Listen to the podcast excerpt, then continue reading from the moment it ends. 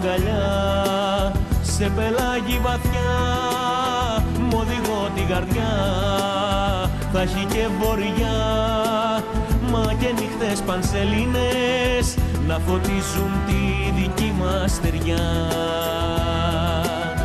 Το ταξίδι αυτό που θα πάμε μαζί Σ' ό,τι θέλω και θες μ' οδηγώ το φιλί. Θα έχει ενοχές για όλα αυτά που αφήσαμε Μα πιο τέλος δεν πονάει πολύ.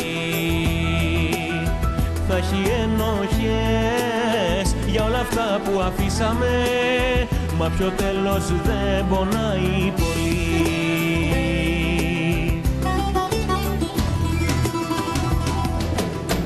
Μια αγάπη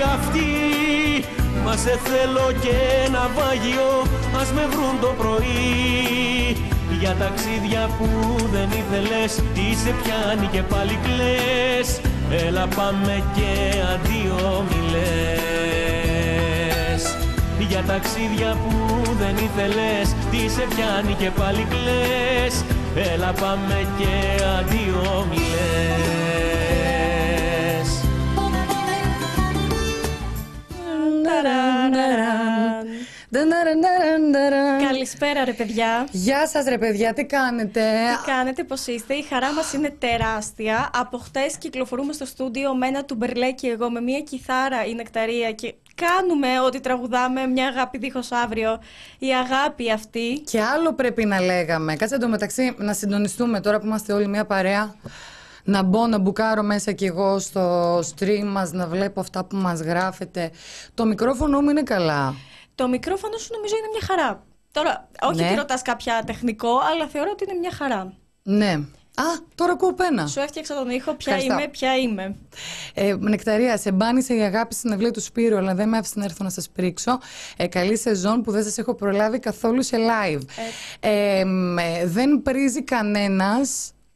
Είναι χαρά μας να έρχεστε να μας μιλάτε και να γνωριζόμαστε. Χαρά μας, τεράστια χαρά μας. Δεν μπορείτε να φανταστείτε πόσο χαιρόμαστε. Ε, η αγάπη τώρα θα σας γελάσω. Δεν θυμάμαι ακριβώς ποια Όχι, αγάπη. μήπως το εννοεί τύπου... Ο ερωτάς. Ο Α, έρωτας, ναι, ναι, με ναι. μπάνισε η Καταλαβες. αγάπη. Τακ, τακ, Και τακ, καλά τακ, ότι- τακ, τακ. Εγώ είδα να, να περνάει η νυχτερία και σας ύφουνα από πίσω έτσι καρδούλες και συννεφάκια έρωτα. Μήπως να μπορεί να είναι αυτό; Παρ' όλα αυτά, παιδιά, αυτό που δεν ε, έρχεστε. Εν τω μεταξύ, για εμένα δεν πάνε σε κανένας αλλά δεν πειράζει. Αυτό που δεν έρχεστε να μας μιλάτε. Εγώ πήγα να πάω κάτω στην άδικη κατάρα. Μια να πάρω τη Θέλω να σόδα πω, μου. Τι είναι αυτό, αυτό είναι κοινωνικό φαινόμενο νεκτάριο που σε βλέπει ο άλλος πια στο μαγαζί και δεν σου μιλάει. Τι περιμένεις να με βρεις στα social; Αυτό, καλά. Τι, θα πάμε να μιλήσουμε τώρα για φλερτ. Αυτό θα κάνουμε; Ε, κοίταξε, η συζήτηση θα Ε, πάει ξέρεις και πολύ στο καλά, φλερτ. ξέρεις πολύ καλά τι εμπειρία είχα πρόσφατα. Η Ας συζήτηση, μην το... ας μην το πούμε στον αέρα, παρακαλώ, δεν θα ήθελα. Ε, η συζήτηση θα πάει στο φλερτ ούτως ή άλλως, γιατί έχουμε την τεράστια χαρά, τεράστια χαρά, ναι. να έχουμε σε λίγα λεπτάκια στην παρέα μας το Μανούσο Μανουσάκι. Παιδιά, πείτε ποιος δεν έχει παρακολουθήσει, όχι η σειρά του, σειρές του. Ο άνθρωπος έχει σκηνοθετήσει διαμάντια. Ψήνεις να τα από βάλουμε στο θόρυβο. ε, Ψήνομαι, ναι. Διαμάντια Ωραία. από, αυτό που, από αυτά που έχουν μείνει, ρε παιδί μου. Και να σου πω κάτι, είναι γενικά κάτι που με απασχολεί αυτό. Άμα το σκεφτείς ότι πώς και τα παλιά τραγούδια, έτσι και τα παλιά σύριαλ έμεναν; Δηλαδή είναι διαχρονικό τώρα, θυμάσαι; Εννοείται ρε εσύ. Μα εμένα, ε, εγώ βασικά επειδή γνωρίζουν όλοι ότι είμαστε μια άλλης γενιάς, θα λέγαμε. Δεν το έχεις πει για τη Ε, ναι. φετινή σεζόν ότι Δεν το είσαι έχω πει 98. φέτος. Ναι, εμείς την επαφή με το Μανούσο Μανουσάκι την είχαμε στα πολύ μικράτα μας και μετά με επαναλήψεις. Ε, Παρ' όλα αυτά είναι ένας άνθρωπος ο οποίος σκηνοθετεί μέχρι και σήμερα ε, απίστευτα έργα, είτε είναι σειρές είτε είναι θεατρικά έργα. Ε, θυμόμαστε όλοι πόσο πάταγο από εκεί που είχαμε δει. Ε, Δυστυχώς ή ευτυχώς αυτή είναι η αλήθεια. Έτσι, μια πτώση ενδιαφέροντος στην ελληνική τηλεόραση και στις ελληνικές σειρές. Αυτό που συνέβη πέρυσι με το κόκκινο ποτάμι ήταν Πραγματικά αξιοθαύμαστο. Όπως και με τις άγριες μέλισσες. Και με τις άγριες μέλισσες, αλήθεια που είναι. συνηθίσει να βλέπουμε μια τηλεόραση Power of Love, Game of Love. Όχι ότι αυτά δεν υπάρχουν πια, αλλά θέλω να πω ότι βλέπουμε ξανά σειρές. Γιατί πέραν κάποιων έτσι, πολύ δημοφιλών σειρών, η αλήθεια που έβλεπε ο κόσμος, επανάληψη και λοιπά, που ακόμα παίζει το Μέγκα και τέτοια. Ε, η αλήθεια είναι ότι δεν υπήρχε επαφή με τις καινούργιες. Και ήταν πραγματικά αριστουργήματα και το κόκκινο, και το κόκκινο ποτάμι και οι άγριες μέλισσες. Και έχουμε τώρα και πάρα πολύ ωραίες σειρές στην ΕΡΤ. Ναι, που έρχονται. Από, και από πέρσι είχαμε πολύ ωραίες σειρές στην ΕΡΤ. Τα καλύτερα mm. μας χρόνια, ας πούμε. Και γενικά είναι σειρές που θίγουν πάρα πολύ κοινωνικά ζητήματα. Ναι. Ε, να πούμε λίγο τα σημαντικά για σήμερα. Ναι, ναι, ναι. Παιδιά, σας πήραμε τα μούτρα, αλλά η χαρά μας δεν ε, λέγεται. Τι έγινε, ρε παιδιά, με την εθνική; Ε, ελπίζω όσοι ήσασταν συνδεδεμένοι στη Φάρμα των Ζών ε, νωρίτερα να πούμε ότι ο Πουλής δεν έχει καμία ιδέα από μπάσκετ. Οι μπασκετόφιλοι μέσα στο The Press Project είμαστε ε, λίγοι. Εγώ και... το κεφάλι λες και με μπασκετόφιλοι. Είμαστε λίγοι παιδιά, είμαστε λίγοι. Και εκλεκτοί. Ε, ο Θάνος Καμίλαλης εξ αρχής από εκεί που υπήρχε μια αποθέωση στην ελληνική ομάδα ε, και στη συνέχεια φοβερά πειρά με τους coach του πληκτρολογίου να λένε, να λένε, να λένε και να λένε. Ε, εξ αρχής είχε πει ότι θα μπορούσαμε να κάνουμε τελείως διαφορετικά πράγματα. Ε, είχε πει ότι δεν το βλέπει η Ελλάδα να παίρνει ευρωμπάσκετ. Βέβαια, δεν, Σλοβενία έβλεπε για ήττα ε, να μας ρίξει ήττα. Τέλος πάντων, εγώ θέλω Εντάξει, να πω. Δεν ότι... είναι και το μαγικό χταπόδι ο Θάνος να ε, βέβαια, το μαγικό κερδίσει. Εγώ βέβαια θέλω να πω ότι χθε τα παιδιά ήταν άχαστα. Για τους Γερμανούς μιλάω. Ε, είχα μια πάρα πολύ ωραία έτσι, ε, ερμηνεία του χθεσινού παιχνιδιού και περί του εριστικού NBA της ε, Γερμανίας που όλοι έγραψαν ότι α, χαμογελάει και μας τα έχει πρίξει. Θα έσκαγες αν δεν έλεγες γι' αυτό. Ε, θα το έλεγα, ρε παιδάκι μου. Ε, μην ξεχνάμε ότι ε, όταν οι Έλληνες είναι εριστικοί, αυτό για τον εθνικισμό που λέγαμε, όταν οι Έλληνες είναι εριστικοί και πανηγυρίζουν σαν να μην υπάρχει αύριο, ε, είναι όλα έτσι καλά και μαγκιόρικα. Ελαδόρα, ε, ελαδάρα μου. Ναι, γιατί εντάξει, και ο Γιάννης το κούμπο δεν είναι πανηγυρίζει και έτσι.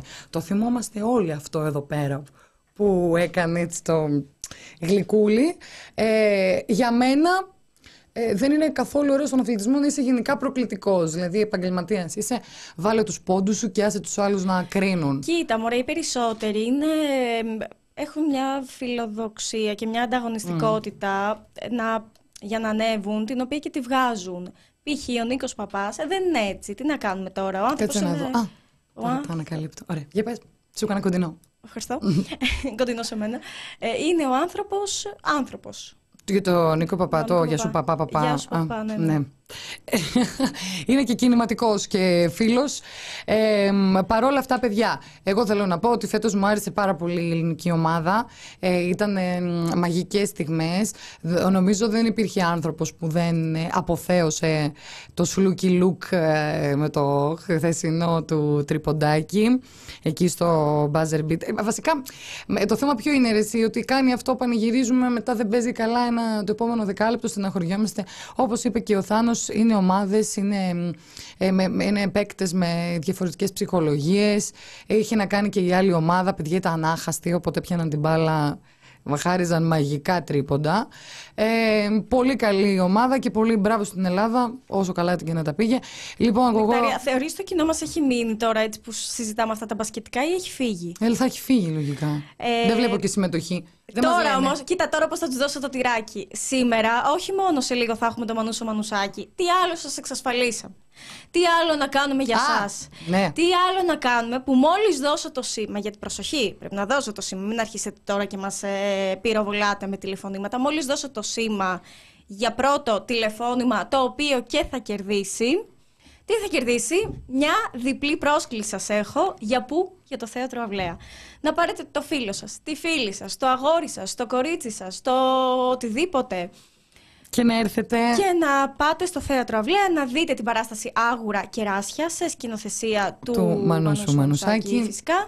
Ε, Μιχαήλ Άνθης το, το έργο. Πρωταγωνιστούν Καζάκος και... Καζάκου. Όχι, Καζάκος. Ε, Α. Κωνσταντίνος Καζάκος. Μα και η Καζάκου δεν έχει τη φωνή. Η και Τζεν, στο- ναι, ναι, Μπράβο. ναι. ναι. Και η Τάνια Τρίπη. Καλά, τρομερό δίδυμο ούτως ή άλλως. Ε, έφυγε και ο Κώστας Καζάκος να πούμε. Ναι, ναι, έφυγε από τη Τα οποία ζωή. θα συζητήσουμε και με το Μανούσο Μανουσάκη σε λίγο, γιατί έφυγε και η Ειρήνη Παπά. Δεν προλαβαίνουμε να μετράμε απώλειες από Ναι, χθες. δυστυχώς. Δηλαδή, ειδικά η απώλεια του κυρίου Καζάκου ήταν. Ήταν συγκλονιστική γιατί πρόκειται για έναν άνθρωπο με βαθιά κινηματική ε, δράση και μέσα από, τα, και μέσα από, την καλλιτεχνική του, και από την καλλιτεχνική του δημιουργία και σαν άνθρωπος και όλα αυτά που έλεγε και τα μηνύματα που περνούσε Ήταν πιστός στη σωστή πλευρά της ιστορίας. Ναι. Λοιπόν, εγώ έχω να πω ότι. Ε, ε, για να πω για το δικαστήριο στα Χανιά. Βεβαίως. Ωραία. Το δικαστήριο στα Χανιά, παιδιά, έγινε. Αναφέρομαι στο δικαστήριο που είχαμε αυτό το μικρό διαπληκτισμό με τον αντισαγγελέα φετών. Τα πράγματα δεν πήγαν καθόλου καλά. Ε, ξανά τρεις πρόσφυγες καταδικάστηκαν με ανυπόστατο κατηγορητήριο σε 135 χρόνια κάθριξης έκαστος. Στο σημείο αυτό, αυτό να πω ότι ο αντισαγγελέας εφετών Χανίων πρότεινε την αθώωση των, εμ, και των τεσσάρων διότι υπήρχαν, όπως είπε και εκείνος, εμ, αμφιβολίες. Σοβαρότατες Ενώ- σοβαρότατες αμφιβολίες. αμφιβολίες. Εμ, τα πράγματα πήγαν βασικά αναμενόμενα για Μυτιλίνη, μη αναμενόμενα για Χανιά. Ε, τα, θυμίζω ότι τα δικαστήρια της Μυτιλίνης είναι πάρα πολύ σκληρά. Ε, το ρεπορτάζ σε αυτή την υπόθεση βέβαια είναι άλλο. Δεν είναι απλώς ότι κατηγορήθηκαν και καταδικάστηκαν με ανυπόστατο κατηγορητήριο τέσσερις πρόσφυγες 135 χρόνια με την κατηγορία της διακίνησης. 135 ή 155. 135. 135 χρόνια κάθριξη έκαστο. Αν κάνω λάθος, θα γράψω και αναλυτικό ρεπορτάζ. Παιδιά, ουσιαστικά αυτό που συνέβη είναι ότι καταδικάστηκε μαζί, ανάμεσα στους τρεις είναι ένας Κούρδος. Ένας Κούρδος πολιτικός πρόσφυγας, διωγμένος από το ερντογανικό καθεστώς. Που υπήρχαν αδιάσυστα στοιχεία ότι όντως ε, εμ, έχει κυνηγηθεί, έχει κρατηθεί, έχει φτάσει στα όρια να φυλακιστεί για, λόγω της πολιτικής του δράσης. Υπήρχαν μέσα στο δικαστήριο και σύλλογοι ε, Κούρδων προσφύγων. Ε, υπήρχε επίσημο έγγραφο από, το, από την ε, τουρκική κυβέρνηση που έλεγε ότι όντως ναι, έχει υπάρξει πολιτικός διαπληκτισμός ανάμεσα στο συγκεκριμένο πρόσωπο ε, και την ε, κυβέρνηση, ότι έχει διωχθεί. Γενικότερα υπήρχαν όλα τα απαραίτητα στοιχεία που συνάδουν στο ότι αυτός ο άνθρωπος ήταν όντως πρόσφυγας και όχι διακινητής. Συν της άλλης είχαμε και τις μαρτυρίες των υπόλοιπων προσφύγων ότι δεν έφυγε λεπτό από το αμπάρι του πλοίου όπου βρισκόταν ε, μαζί με τους υπόλοιπους πρόσφυγες που μεταφέρονταν δεν ανέβηκε ποτέ πάνω στο κατάστρωμα όπου βρισκόταν το πλήρωμα του πλοίου. Ε, επομένως ε, καταδικάστηκε εντελώς άδικα.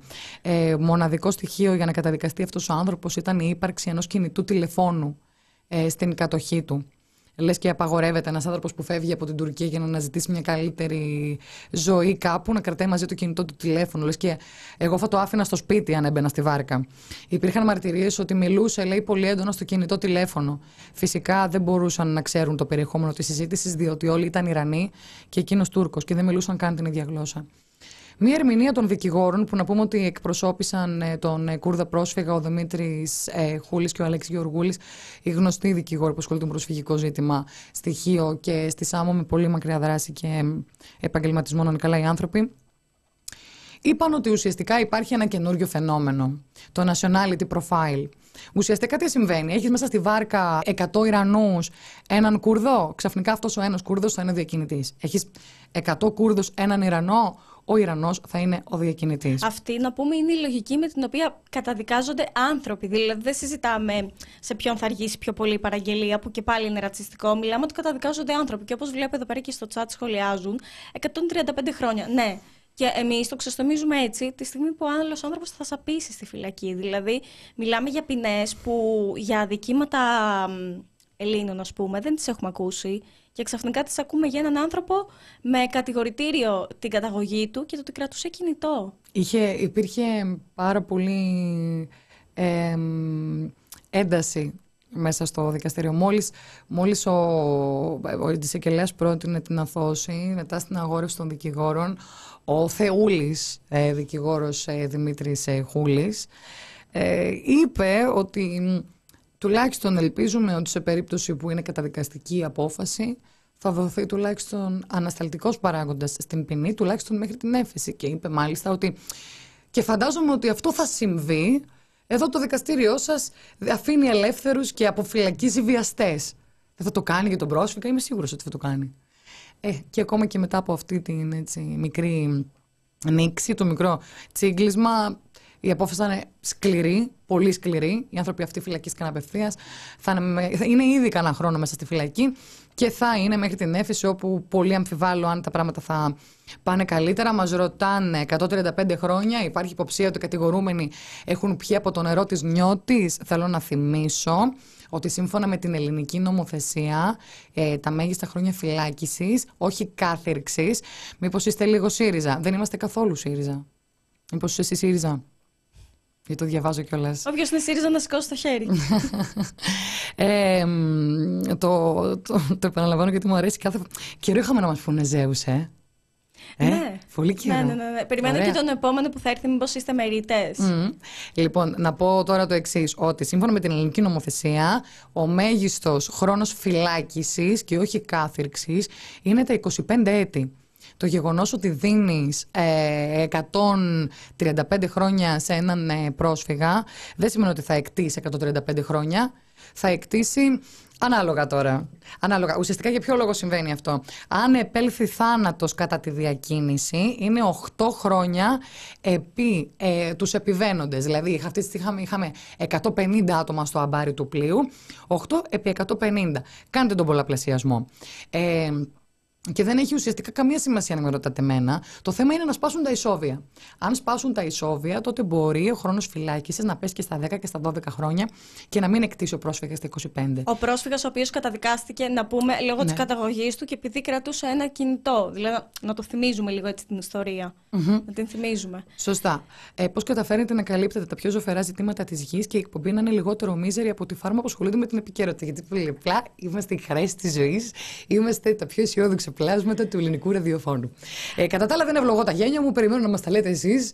Ε, δεν μου αρέσουν τα κομπλιμέντα. και εμείς θα κάνουμε ότι ντρεπόμαστε και τέτοια. Ε, Όπως τώρα, ας πούμε, καλησπέρα στο πιο δυνατό δημοσιογραφικό δίδυμο. Εντάξει, μην είστε υπερβολικοί. Μα πού είναι αυτό που βάζουν λεφτά; Α. Αυτό που βάζουν λεφτά, ε, δεν ξέρω τι λες, αλλά γενικά μπορούμε να τους το πούμε κιόλας. Ναι, να, να βάλετε λεφτά. Ε, ε, δεν έχετε δει που στη φάρμα ξαφνικά πετάγεται κάποιος και λέει 10 ευρώ. Ναι. Α, ναι. Ε, 1,5 ευρώ. Ναι. Ε, μπορείτε να το κάνετε κι εσείς. Εμείς λες, δεν το βλέπουμε γιατί δεν δίνουν τώρα. Δεν δίνουν ρε, όσο το έβγαζε. Δεν πειράζει, δεν πειράζει. Δεν πειράζει, ε, παιδιά. Καλή καρδιά. Εμείς εδώ ερχόμαστε, σας ετοιμάζουμε τόσα πράγματα. Καλά λόγια ακούμε. Παιδιά, τι τραβήξαμε, Παναγία μου. εμένα, εμένα μου, γενικά θέλω να πω ότι αυτές οι υποθέσεις, επειδή, ξέρω, επειδή είμαι νεαρά, ε, ακόμα με επηρεάζουν. Επειδή είσαι άνθρωπος. Ναι, μην το λες. Μπορεί μετά από 20 χρόνια που όταν δω, ρε παιδί μου, και εγώ, ας πούμε, σε ένα χρόνο τώρα έχω δει γύρω στα 10 άτομα να πηγαίνουν σε 600 χρόνια, 600 χρόνια κάθριξη. Ναι, ναι. Ε, όταν θα γίνουν αυτά χίλια, δεν θα αναισθητοποιηθώ λίγο. Ελπίζω, γιατί δεν γίνεται άλλο. Ε, τα νέα κάθε φορά είναι πραγματικά σαν μαχαιριά στην καρδιά, γιατί έρχεσαι σε επαφή, με αυτά, σε επαφή με αυτά τα άτομα, σου λένε την αλήθεια τους. Ε, να τονίσω κιόλας ότι θάνατος κατά τη διακίνηση, για πράγμα για το οποίο καταδικάστηκαν, δεν επήλθε. Ο θάνατος ήρθε κατά τη διάσωση. Και επειδή θα έρθει ένα ρεπορτάζ έτσι αναλυτικό-αναλυτικό και με τις σκέψεις μου κλπ. Ε, δηλαδή το φτιάχνουμε ή δεν το φτιάχνουμε; Ναι. Θα δώσω ένα μικρό τυράκι. Θέλω να σας πω παιδιά ότι αυτοί οι άνθρωποι ξεκίνησαν από το τσεσμέ της Τουρκίας και για να, για να πάνε στη Νότια Ιταλία. Αυτό σημαίνει ότι αποφάσισαν να κάνουν ταξίδι 8 ή 9 ευρώ διαρκείας 5 έως 6 ημερών αντί να επιλέξουν να πάνε σε ένα κοντινό νησί. Γιατί Για, άραγε; Γιατί δεν επέλεξαν να πάνε στη Χίο και στη Σάμο; Νομίζω η απάντηση θα απαντηθεί και από τα αίτια θανάτου. Ποια ήταν τα αίτια θανάτου, τι συνέβη εκεί πέρα; Χάλασε ξαφνικά η μηχανή λίγο 90 μίλια ε, μακριά, ναυτικά μίλια ε, από τη Γεωργιούπολη των Χανίων ήταν με χαλασμένη μηχανή για 24 ώρες, τρεις μέρες χωρίς φαγητό, αυτοί οι άνθρωποι, και ξαφνικά πλησίασε ένα ελληνικό διασωστικό. Μόλις ένας πρόσφυγας είδε το ελληνικό διασωστικό, έκανε ένα μπλουμ, έπεσε μέσα από I τη didn't θάλασσα. understand that. Ε, έχεις ανοίξει τη Siri. Όχι. Την έχεις ανοίξει, ρε φίλη. Νεκταρία μου, σου λέω αλήθεια, όχι. Α, οκ. Ε, μόλις λοιπόν είδε το, το, ε, το διασωστικό να πλησιάζει, έκανε ένα μπλουμ, έπεσε μέσα στη θάλασσα και όπως κατήγγειλαν και οι υπόλοιποι μάρτυρες, παύλα επιβαίνοντες, βγήκε μία φορά στην επιφάνεια και δεν τον ξαναείδε. Αυτό σημαίνει ότι στη θέα ενός ελληνικού σκάφους, ένας πρόσφυγας επέλεξε το θάνατο. Γιατί άραγε; Γιατί; Για τον ίδιο λόγο που επέλεξε να κάνει ταξίδι Τσεσμέ Ιταλία. 8.000 ευρώ. Αντί να διαλέξει ένα 500 ευρώ στοιχείο με δύο ώρες ταξίδι, μεγαλύτερη ασφάλεια, γιατί πολύ απλά αυτός ο άνθρωπος έχει μνήμες. Τι μνήμες; Το πιθανότερο επαναπρόθεσης. Δεν είναι δυνατόν να σου προκαλεί τέτοιο τρόμο ένα καράβι με ελληνική σημαία και να διαλέγεις το θάνατο, ενώ δεν ξέρεις να κολυμπάς, να πιστεύεις ότι η καλύτερη λύση είναι να το πάρω κολυμπώντας από το να μπω εκεί πέρα. Μπερδεύτηκε ο προτιμάς άνθρωπος. Εν τέλει να πεθάνεις για Ακριβώς. να μην πλησιάσει αυτή τη βάρκα. Το είχε πει και ο Ιάσονας Αποστολόπουλος. Ναι, ναι, ναι, ναι. Όταν κάνουν διασώσεις νότια της Ιταλίας, το πρώτο πράγμα που ρωτούν οι πρόσφυγες είναι που πάει το καράβι. Εντάξει, ο Ιάσονας είναι αν θέλει να Σιριζέο και τέτοια. Τα Καλά, ξέρουμε. τα έχουμε και αυτά. τα ξέρουμε. Είναι και λοιπόν, αυτά. είμαι φαντάρος, δεν βγαίνω μάνα μου να δώσω. Μουά. Από σένα δεν θέλουμε τίποτα. Μας δίνεις την αγάπη σου, σου δίνουμε την αγάπη μας και είμαστε πάτσι. Συνεχίστε έτσι, κάποια στιγμή θα, είσαστε, θα είμαστε περισσότεροι. Γεια σου φιλαράκι μου. Μπράβο, το Γεια σου, ξέρεις. αγάπη μου.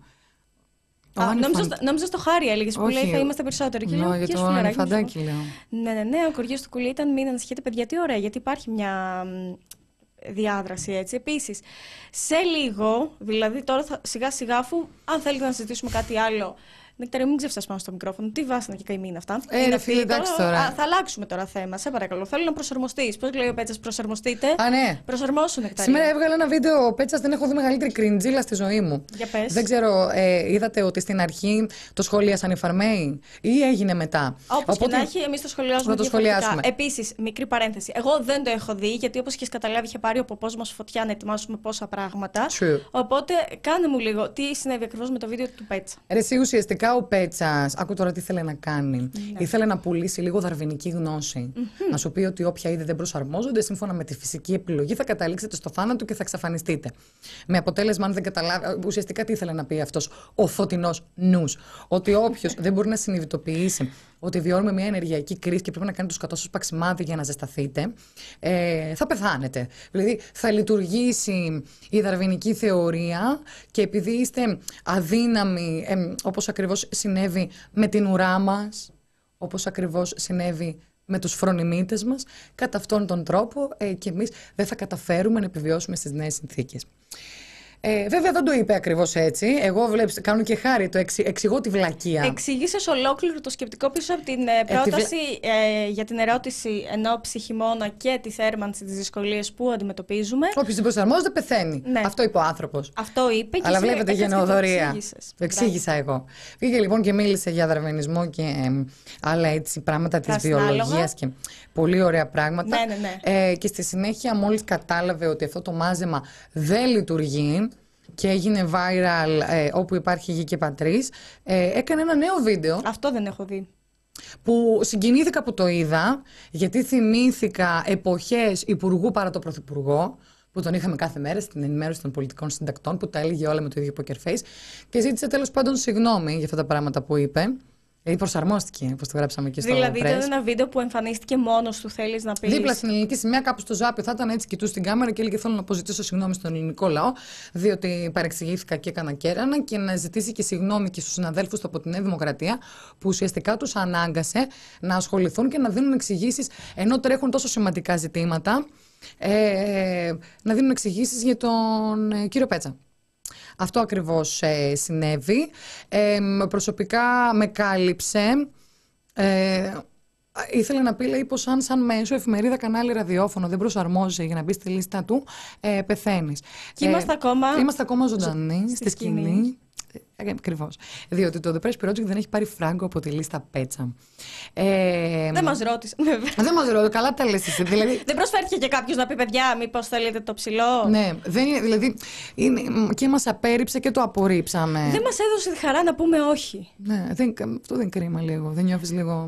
Νιώθω Δηλαδή- ότι δεν το είπα. δη- Δηλαδή, Όχι να σε δεν- απορρίπτει και το διάρρη, δηλαδή. Έτσι. Κατάλαβες ναι, τώρα ναι, πώς το ναι, λέω. Έχεις δίκιο. Ε, μ, λοιπόν, παιδε, θέλετε να κάνουμε ένα break για να βάλουμε στη συζήτησή μας τον κύριο Μανουσάκη; Ναι, νεκταρία. Εδώ που είμαστε στον αέρα, να κάνουμε μια συζήτηση οι δυο μας. Α, να κάνουμε, εντάξει. Ενώ πιστεύεις ότι αν βάλω μη μου λες αντίο, θα μου το κόψει το YouTube; Ναι, ρε. Ναι, ρε. Θα στο κόψει. Μάλιστα. Δηλαδή πρέπει να βάλω πάλι τη μουσική σούπερ μάρκετ, γιόγκα κλπ. Α, Ασανσέρ. γεια σου Θαδωρή. Ε, πρέπει να βάλω αυτό το πράγμα, ε. Ναι, πρέπει. Ωραία. Εντάξει λοιπόν. Θα πω μόνο και να τους ε, χαιρετήσουμε ότι το ρεπορτάζ μου για το τι συνέβη στα Χανιά και την ερμηνεία μου σχετικά με το γιατί επιλέγουν οι πρόσφυγες να θαλασσοδέρνονται έξι μέρες και γιατί ένας άνθρωπος με το που είδε ένα ελληνικό καράβι αποφάσισε να πνιγεί ε, θα βγει μάλλον αύριο. Ε, να είστε alert παιδιά μου γιατί αυτά τα πράγματα πρέπει να ακούγονται. Άντε πάμε να κάνουμε το break αν δεν έχεις Νεκταρία κάτι. λέει, μη μας λες αντίο. Θα στο έλεγα και εγώ. Γεια έτσι σου ρε όπως το είπες. Στέφανε. Θα νομίζουν ότι φεύγουμε. Παιδιά, κάνουμε ένα break δίλεπτο. Φιλιά στο Θοδωρή, Περιστέρη, μεγάλο Ίσα σπίτι. για, να πάρουμε, ίσα για να πάρουμε μια ανάσα να μας φύγει έτσι αυτό το Ναι. χτυποκάρδι και να βάλουμε στην παρέα μας την κύριο Μανουσάκη. Θα δείτε την αφισάρα μας τώρα, άντε.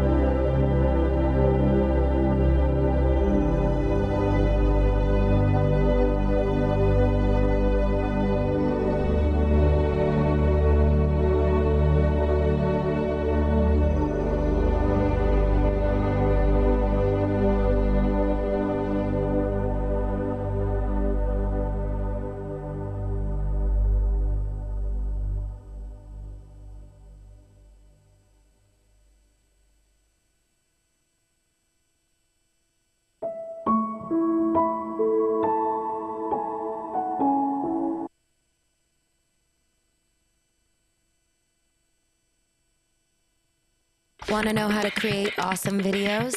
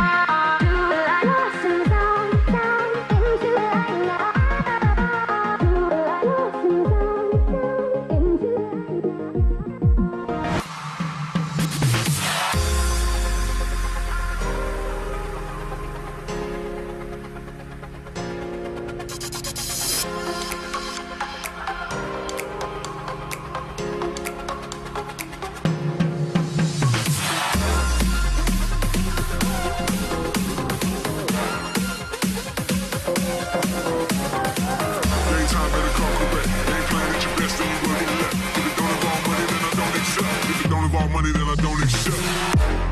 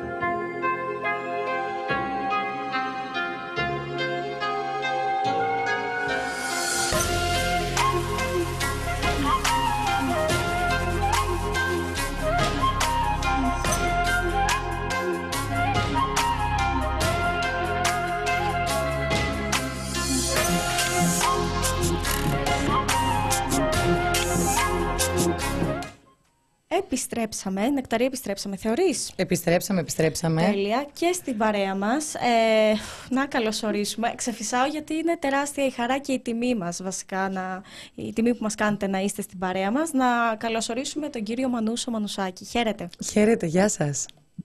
Καλησπέρα σας.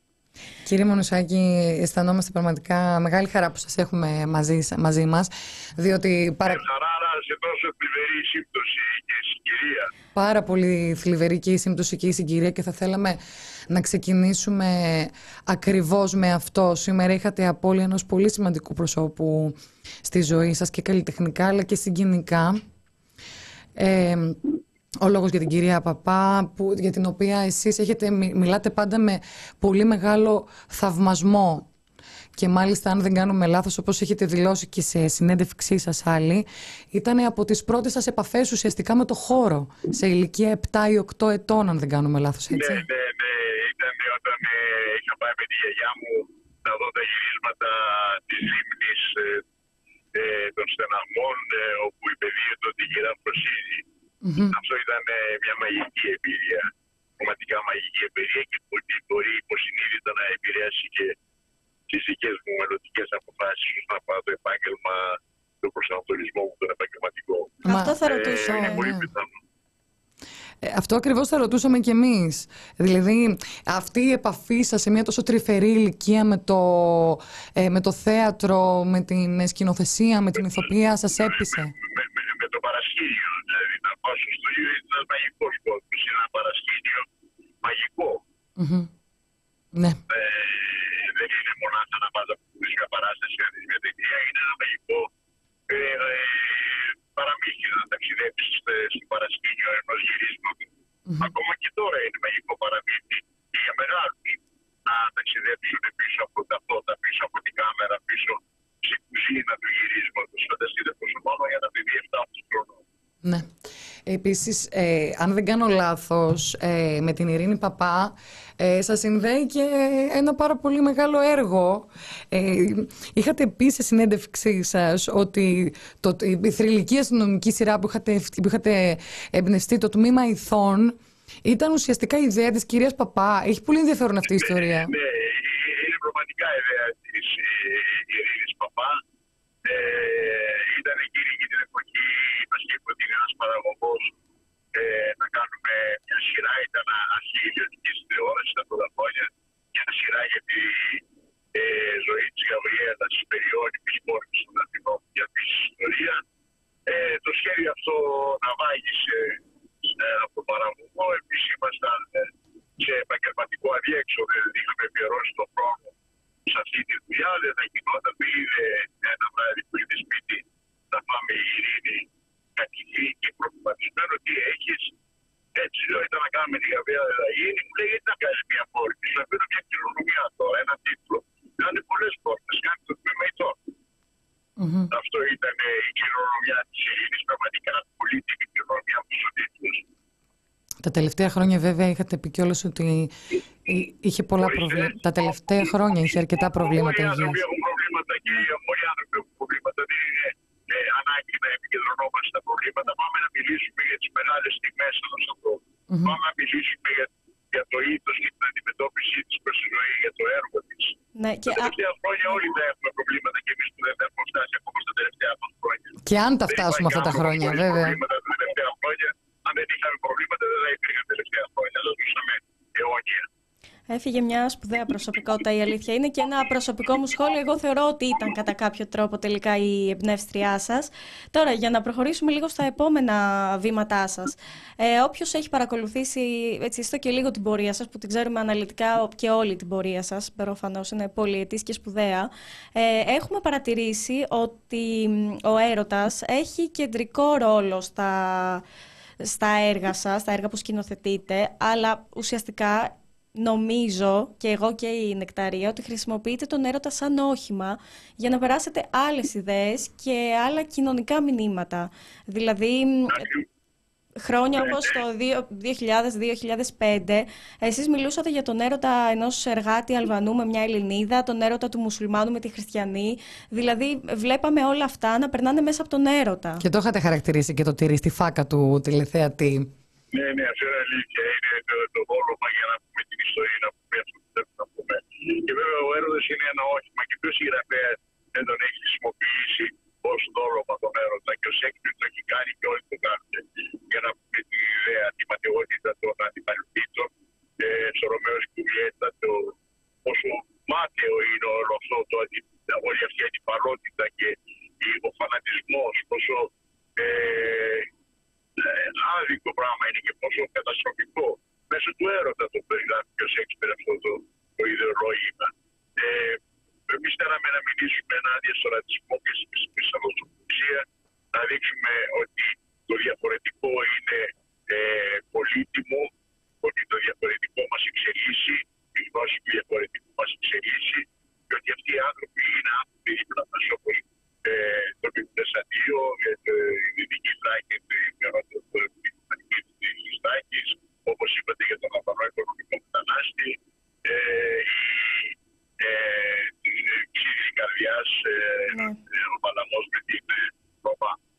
Ε, όλα αυτά είχαν το ίδιο στόχο, όπως και το Ζέρι Τσιτσάνι. Δηλαδή, εκεί θέλαμε να καταδείξουμε τι πραγματικά είναι ο ναζισμός και τι πραγματικά είναι ο ναζισμό και πού μπορεί να οδηγήσει ο ρατσισμό και της Ισλαμοφοβία. Με όνομα πάρει τον έρωτα, έναν ετερόδοξο έρωτα ενό χριστιανού και μια ε, Εβραιοπούλα. Στο ουζερί του Τσιτσάνης ουσιαστικά φαίνεται ο έρωτας σαν να είναι μια πράξη αντίστασης. Απλά η απορία μας ήταν ότι εσείς μιλήσατε για όλα αυτά σε μια εποχή που η ελληνική κοινωνία Δεν ήταν έτοιμη. δεν ήταν έτοιμη, ήταν πιο συντηρητική. Γι' αυτό διαλέξατε τον έρωτα. Η ελληνική, αποδείχθηκε όμως ότι η ελληνική κοινωνία αγκάλιασε αυτά τα έργα. Ναι. Τα είδε, ε, τα, α, τα προσετερίστηκε, δεν αντέδρασε, τα, τα είδε, ήταν έτοιμη να, να συμμετέχει σε αυτό το προβληματισμό Μμμ. και να συζητήσει μαζί μας και να ε, ανταλλάξουμε με την ε, κοινωνία τις απόψεις μας. Μμμ. Δεν του γύρισε την πλάτη, προφανώς βέβαια, του γνωρίζετε.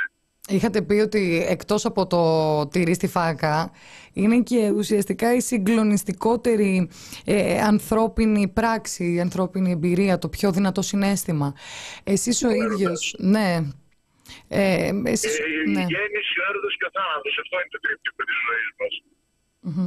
Η μεγαλύτερη εμπειρία είναι το πρώτο φως που αντικρίζεις το παιδί, το μωρό, το βρέφος. Ε, Η μεγαλύτερη εμπειρία είναι ο έρωτας που θα αισθανθεί ο έφηβος και το παιδί, και το παιδί, όχι μόνο ο έφηβος. Και ο θάνατος βέβαια που είναι και αυτό μια εμπειρία ε, ανεξερεύνητη. Με τα χρόνια πώς τον αντιλαμβάνεστε εσείς τον έρωτα; Πώς τον αντιλαμβανόσασταν τότε και πώς τον αντιλαμβάνεστε σήμερα; Εδώ, ε, σήμερα τον ε, αντιλαμβάνομαι με τον ίδιο τρόπο, αλλά με μια, από μια απόσταση, γιατί εγώ δεν έχω πάψει να είμαι ερωτευμένος με τη Μαρία, οπότε δεν έχω παλινδρομήσει σε αυτό. Γίνεται το θέμα. δηλαδή αυτό. Είμαστε, Γίνεται. Αυτά που... είμαστε, είμαστε περίπου 50 χρόνια μαζί, μια χαρά. Μετά από 50 χρόνια είστε ακόμα ερωτευμένος; Ε, το 72, ε, 50 χρόνια δεν κάνει. Περίπου τόσο, ναι. Όχι περίπου. Το- Τόσο το- ακριβώς. μπαμ. Ε, ίσως, ε, με- με- μου φαίνεται τρελό, ξέρετε, υπάρχουν και κάποια αφηγήματα. Άντε, ε, Να μας λείπουν- μας λείπουν κάποιοι μήνες. Ναι, υπάρχουν κάποια Για να αφηγήματα που ολοκληρώσει. θέλουν, θέλουν τον έρωτα να τελειώνει στο εξάμεινο, αλλά στα πέντε χρόνια δεν συμφωνείτε με αυτό; Ε, Μόνο που να συμβούν στον έρωτα μπορεί να τελειώσει, μπορεί να συνεχιστεί, μπορεί να εναλλαχθεί. Ο έρωτας είναι μια λέλαπα, δεν έχει κανόνες. Ούτε ε, χρονική ε, χρο- χρόνο είναι εγγύηση, δεν έχει εγγύηση. Δεν είναι μια συσκευή που παίρνεις που λέει τρία χρόνια εγγύηση. Ο έρωτας μπορεί να είναι μια μέρα, μπορεί να είναι μια στιγμή, μπορεί να είναι μια μεγαλειώδη στιγμή. Μπορεί να είναι 200 χρόνια, μπορεί να είναι οτιδήποτε. Μπορεί να είναι και Η μια ένταση στιγμή, παίζει λοιπόν. ρόλο. Η ένταση είναι η σημαντικότητα στον έρωτα. Όχι τόσο η διάρκεια του. Η διάρκεια του είναι ένα δευ- δεύτερο πράγμα, αλλά η ένταση είναι το πρωταρχικό χαρακτηριστικό. Η- Η ένταση μπορεί να μείνει στα χρόνια. Μια, μια πυρηνική έκρηξη έχει κάποια κλάσματα του δευτερολέπτου. Άρα τα αποτελέσματά της είναι δυστυχώς, κακό το παράδειγμα, και καταστροφικά για πάρα πολλούς αιώνες. Μάλιστα. Στην περίπτωση του έρωτα, όχι καταστροφικά, εντάξει. Πρώτη φορά, παράδειγμα είναι λίγο ακούμε, ακραίο. πρώτη φορά ακούμε ότι αυτή την άποψη για τον έρωτα, ότι μένει, ότι μπορεί να είναι δυνατός μετά από 50 χρόνια. Ε, βέβαια, ακόμα είναι όχημά σας. Ε, ωστόσο, βλέπουμε ότι με την πάραδο των χρόνων έχετε στραφεί και λίγο μ, πιο πολύ στο ιστορικό στοιχείο. Δηλαδή, βλέπουμε τι συνέβη στο ιστορικό στοιχείο. Βλέπουμε τι συμβαίνει με το κόκκινο ποτάμι, για παράδειγμα, σαν να ανεβ- αναβιώνετε πολύ δυνατές στιγμές του ελληνισμού. Είχατε πει ότι... Ναι. Αυτό ξεκίνησε από τον Ζερί της Άνης, Ναι. αυτή η στροφή στην ιστορία και συνεχίζεται με το, το κόκκινο ποτάμι που περιγράφει και μοιράζεται με τον κόσμο την ιστορία του ελληνισμού, ε, του, του ποντιακού ελληνισμού καταρχάς και τώρα και στο δεύτερο ποτάμι που α- αναλωνόμεθα με την περίοδο 1919-1923 ε, όλη την επιπλοκή της Μικράς Ασίας και του, της καταστροφής και ε, ό- όλο αυτό το κομμάτι της ιστορίας, τραγικό αυτό το κομμάτι της ιστορίας για τον ελληνισμό, ε, την πολιτική διαπλοκή, τους έρωτες που συμβαίνουν και τους ανθρώπους που υφίστανται τα δεινά των πολιτικών αποφάσεων, γιατί οι πολιτικές αποφάσεις που παίρνονται ε, ε, στη- ε, ε, ε, ε, ταλανίζουν του ηρωέ μα. Σημαίνει ζωή ή θάνατο για του ηρωέ μα. Μια πολιτική απόφαση δεν είναι κάτι τι που δεν του επηρεάζει. Του επηρεάζει στα τρίσματα τη ύπαρξή του μια πολιτική απόφαση, όπω η απόφαση ανταλλαγή των πληθυσμών, η απόφαση μια ε, εισβολή, η απόφαση, η απόφαση ε, της, ε, προσεντε- του προσεντε- προσεντερισμού του Κεμάλ από τους μέχρι εκείνη και τη στιγμή συμμάχους της Ελλάδας. Κύριε Δηλαδή, Μανουσάκη, όχι. Για να γράψετε αυτά τα έργα με τόσο έντονα ιστορικά στοιχεία, ε, ανατρέχετε σε βιβλία ιστορίας για να θυμηθείτε και να Ε, μπορείτε... βέβαια, ναι, διαβάζουμε, διαβάζουμε, έχουμε εμπειρότατους και εξειδικευμένους ιστορικούς συμβούλους που μας συμβολεύουν, συμβουλεύουν σε κάθε βήμα μας. Ε, πώς αλλιώς θα μπορεί να γίνει. Και αφού πήγαμε. Είναι ένα, ταξί... Ναι, ένα ναι, ναι, ναι. ταξίδι στη γνώση και στην ιστορία, ε, μια βουτιά στη γνώση. Να κάνουμε και μια βουτιά στο 72, γιατί το θυμηθήκαμε με την Εκταρία. Ε, υπάρχει και ταινία που απαγορεύτηκε από τη Χούντα. Θα θέλαμε λίγο να μας πείτε τι θυμάστε από εκείνη την περίοδο. Ε, ο Βαρθολομέος ήταν η πρώτη μου ταινία 1972. Ναι. Ναι. Ε, τότε ήμουν ακόμα σπουδαστής φοιτητής στη σχολή σκηνοθεσία στο Κοντίνο και είχαμε έρθει με τους ε, φοιτητές μου για να κάνουμε την διπλωματική μας ε, ε, εργασία ε, να παρουσιάσουμε την ταινία μου, δηλαδή ένα συνεργείο με συμφοιτητές μου. Δεν κατορθώθηκε ποτέ αυτό γιατί επενέβη τότε η, η, η δικτατορική ΕΤΕΚ και έδιωξε τους ξένους συνεργάτες, οπότε ε, συνεργάστηκα με ελληνικό συνεργείο εκπληκτικό, τον Γιώργο Ταματονάκη, τη φωτογραφία του. Πραγματικά αυτός ήταν η ψυχή που έσωσε την ταινία που ήταν ο λόγος που δημιουργήθηκε η ταινία. Ε, τη στήριξε. Ε, έτσι έγινε η ταινία. Δεν μπόρεσα να γυρίσω πίσω στην Αγγλία να ολοκληρώσω τις σπουδές μου και να ολοκληρώσω και την ταινία. Δηλαδή, γιατί το μοντάζ έπρεπε να γίνει εκεί. Ε, γιατί μου απαγορεύτηκε η έξοδος από την χώρα. Έμεινα εδώ πέρα, η ταινία τέλειωσε, απαγορεύτηκε στην αρχή, κα- κάναμε αντιφεστιβάλ στη Θεσσαλονίκη. Ε, Κάτι πολύ τολμηρό, ήμουνα, ε, έτσι. ε, 21 χρονών, 20-21 ήμουν παιδί. 71-72, 21-22 χρόνων. Ε, με όλοι, όλες μας τις δυνάμεις ε, στον αγώνα για την παιδεία, για την κοινωνία, για την ε, κοινωνία τότε. Ε, απαγορεύτηκε η ταινία, ε, κάναμε τη φεστιβάλ στη Θεσσαλονίκη, ε, Μας στήριξαν μεγάλες προσωπικότητες εκείνη την εποχή. Ο Φαντζητάκη, ο Ελίτης, ο Χαράχτης, ο Τάσος, ο Τάσος, ε, και κατορθώθηκε και πήρε άδεια η ταινία να παιχτεί, γιατί παίχτηκε δύο εβδομάδες τρεις στην Ακιονίδα. Ε, αυτή ήταν η καριέρα της. Ε, και μετά πήγα φαντάρος. Ξέρετε, ε, αντιλαμβανόμαστε ότι έχετε ζήσει το διωγμό της τέχνης και δεν είναι καθόλου Ε, τυχαίο. εντάξει, κοιτάξτε, κοιτάξτε, αν είσαι 20-21 ετών, όλο αυτό είναι μια πρόκληση. Δεν είναι, ε, Είναι δεν ωραίο. είναι κάτι που θα, το- θα το βίωνα σήμερα πολύ διαφορετικά. Τότε Ναι. είναι μια πρόκληση. Είναι, ε, δεν θα έλεγα ε, μια μάχη που χαίρεσαι να την κάνεις. Ναι. Δεν είναι, Βράζει το αίμα. ε, ε, δεν είναι τελεσίδικη. Έχεις όλη τη ζωή μπροστά. Δεν, είναι, δεν, δεν φοβάσαι. Δεν, ε, δεν ε, οπισθοχωρείς. Έχει ενδιαφέρον. Δηλαδή ε, προκαλείς την τύχη σου. Πέφτεις μέσα στη φωτιά. Δεν είναι το ίδιο πράγμα. Είναι 20-21-22 χρονών. Ε, ένας άλλος κόσμος. Σωστά. Ε, απλά ε, θα ήθελα να σας ρωτήσω, αντιλαμβανόμαστε ότι κάθε φορά σε περίοδο πολιτικών κρίσεων το πρώτο πράγμα που λογοκρίνεται ουσιαστικά είναι η τέχνη και η ελευθερία του λόγου και η ελευθερία της έκφρασης Ε, βέβαια, η με ελευθερία κάθε του λόγου μορφή. και η Ναι, ναι. τεχνολογείται, αλλά και όλες τις δύσκολες περιόδους έχουν δημιουργηθεί τα μεγαλύτερα έργα. έτσι, Σωστά. από την άλλη Συμφωνούμε. Συμφωνούμε απόλυτα. Θα θέλαμε να σας ρωτήσουμε, σήμερα που βρισκόμαστε κοινωνικά, ε, ε, διανύουμε την εποχή του ευτελισμού. Είχατε πει στο παρελθόν ότι ε, εσείς, ε, όπως όταν ήσασταν εσείς νέος, ε, οι παλαιότεροι δεν καταλάβαιναν ούτε τη γλώσσα των νέων, ούτε τη συμπεριφορά των νέων, ούτε τα νέα γούστα των νέων. Ούτε ότι κάποιος ήθελε να γίνει ηθοποιός. Ναι. Αυτό ήταν πολύ. Ναι. Δηλαδή, έλεγες Θα θέλω να γίνω ηθοποιός και σου έλεγαν Ναι, τι, θα, τι δουλειά θα κάνεις, η δουλειά σου ποια είναι. Το έβλεπαν σαν. Ναι, χόμπι. ναι, Εμένα μου το είχε. Ε, ε, θυμάμαι μια απογραφή και ήρθε η απογραφεύση στο σπίτι και μου λέει τι δουλειά κάνετε; Και λέω σκηνοθέτη. Και χαμογέλασε ειρωνικά. Δεν, δεν μπο- μπορούσα να πιστέψω ότι είναι δουλειά. Ναι. Αυτό, και αυτό δεν έχει αποτιναχθεί μέχρι και σήμερα.